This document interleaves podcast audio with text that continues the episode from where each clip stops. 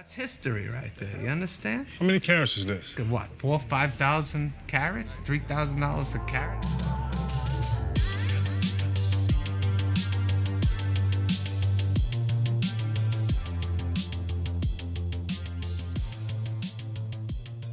You're listening to Movie Things. And this is an Extra Things episode. And this episode is called We're Just a Pair of Uncut Gems. Sure are, eh? Just rough around the edges, but nice and sparkly inside. Diamonds in the rough. So if you're new to Extra Things, these are our little bonus episodes. Just a little something something to get your week off to a start. Yeah, it's been a while. I think this is the first one of 2020. It is. Yeah, I've not done one of these since Christmas time, so I'm excited to get into it. This week we're going to be talking about a new film that's like appeared on Netflix pretty recently called Uncut Gems. Yeah, it done the rounds at film festivals like late last year and got a limited cinema run in January 2020 before appearing on Netflix at the end of the month. Yeah, it's a crime thriller and we'll get into the plot in just a second. So why don't we do a little spoiler alert first? Yeah, go for it. So as always, we're going to be talking about this film in quite a lot of detail. If you haven't seen Uncut Gems yet, then it is available on Netflix for you to go and have a watch and come back and join us. If you have seen it, or if you're not too bothered and want to just listen to the chat regardless, that's cool too. Grab some snacks, settle on in, and we'll get started. So, who's in it? So, this film is directed by Josh and Benny Safdie, and it's starring Adam Sandler, Kevin Garnett, Edina Menzel, Julia Fox, and Lakeith Stanfield. Lakeith Stanfield's a good one, eh? He's great. He's in so many good films. I know, that's what I was going to say. So, we know him from one of our previous podcasts, Lieutenant Elliot from Knives Out. Yes. As well as his roles in Atlanta, Get Out, and as Snoop Dogg in Straight Out of Compton. Yeah. What a CV. Yeah, he's got a pretty good CV going on. But obviously the main attraction here is the fact that this is Adam Sandler and something pretty different from what we've seen him in recently. Yeah, definitely. Adam Sandler plays a jeweller called Howard Ratner and he owns a shop in New York's Diamond District selling extremely expensive pieces of jewellery. Howard is also a compulsive gambler though and he's in a lot of debt. The movie gets its title from a large opal, a large gem that Howard buys from a mine in Africa.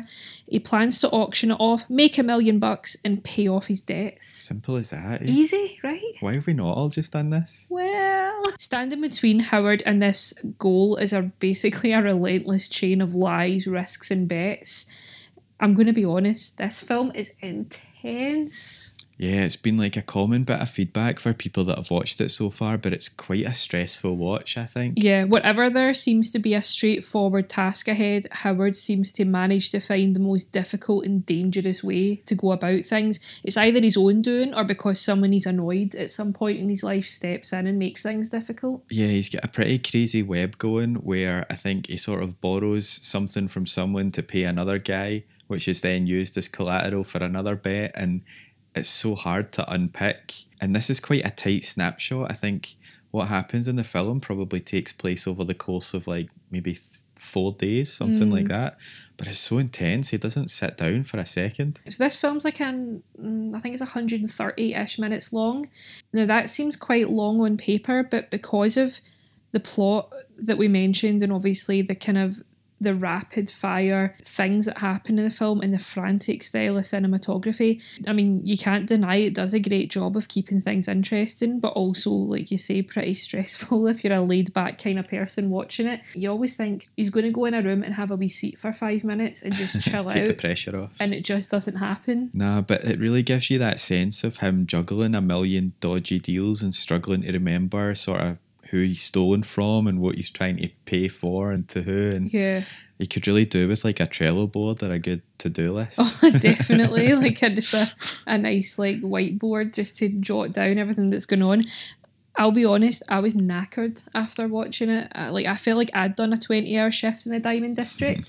Yeah, so Adam Sandler, it's a fairly massive departure from his usual sort of by-the-numbers comedy stuff that we've become used to. Eh? Definitely. But I thought it's, although it's a bit of a surprise performance from him, I thought he was really, really good. Yeah, I agree. For me, this film is all about great performances that sort of change your perception of some actors. Like Adam Sandler playing, like, let's face it, a total jerk that doesn't take a telling, as my mum would say. Like, you've also got Edina Menzel, who's a Broadway star. She's known for her role in Wicked, and also playing Queen Elsa in Frozen.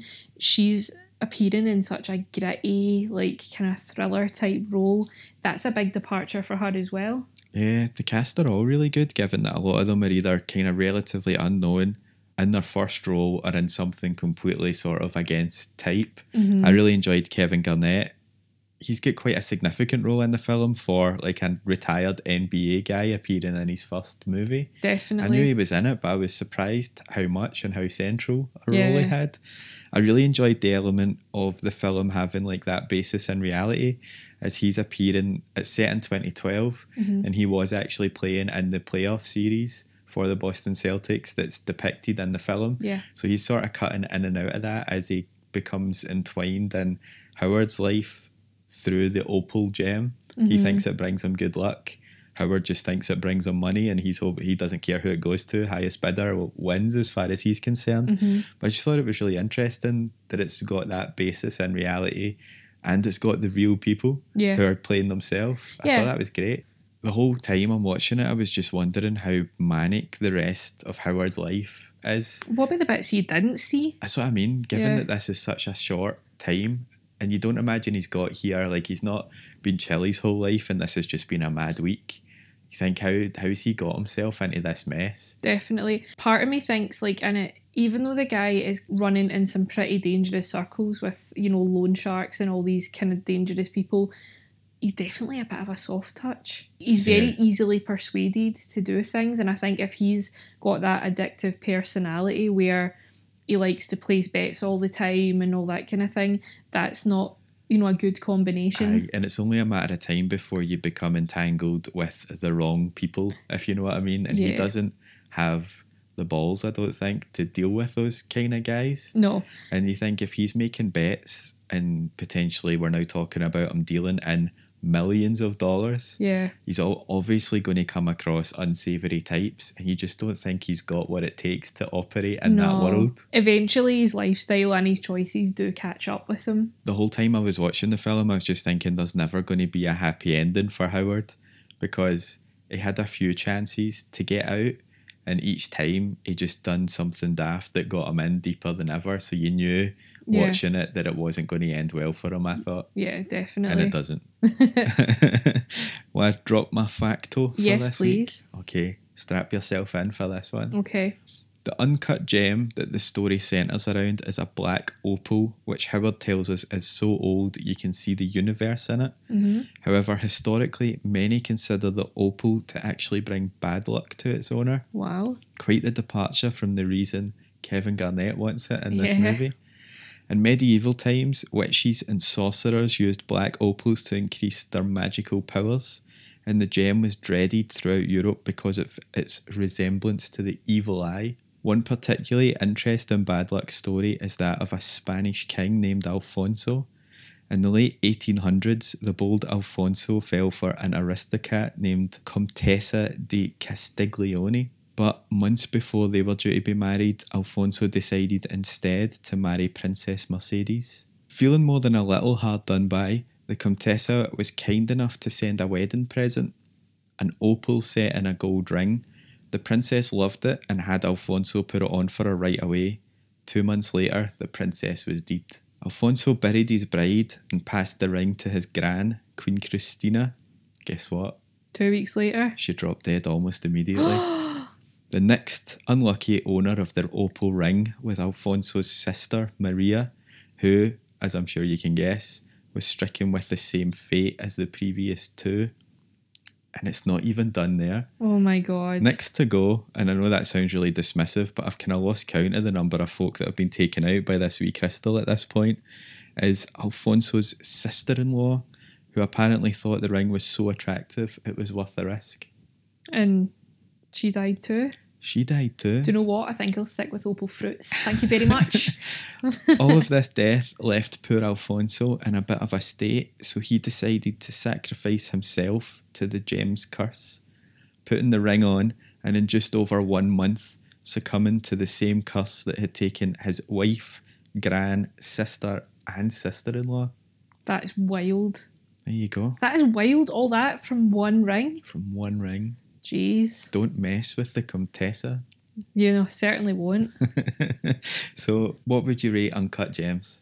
You know, considering most of my jewellery is made of perspex, I don't quite get the appeal of all the bling and the chasing after the precious stone. I had no idea that stores like Howard's ones even existed. Despite the fact that I needed to lie down afterwards because of the stressful watch, I do think it was a brilliant and fast-paced watch with brilliant performances, like from the cast. I'd give Uncut Gems a 7 out of 10. How about you? We're matching all the time. We are like twinning constantly these days. We don't talk about this beforehand. Like, we don't confer before. I don't know if anybody's under the impression that this is well rehearsed. It's just a coincidence. So I've given it a 7 as well. I thought it was a really enjoyable watch. It definitely grabs you and hooks you in, particularly towards the end. Like we said, it's a very stressful watch as Howard tries to juggle 100 deals and scams gone wrong. And just as you think he might get himself out, he ends up in a worse spot than ever. The movie really doesn't let up for a second. Howard never has the time for a wee rest, and I wonder, maybe that was all he needed. Yeah. My philosophy is always just do nothing and see how it pans out. And I think Howard could have done with a wee bit of that. Hashtag be more Gary. So 7 out of 10. Awesome. Well, that's it for another Extra Things episode, guys. And if you've seen Uncut Gems, we'd love to know what you think of the movie too. Yeah, hit us up at Movie Things Pod on Instagram and Twitter. And if you could leave a wee review wherever you listen, that would be amazing. And don't forget to join us again on Thursday for the big payoff. The big show.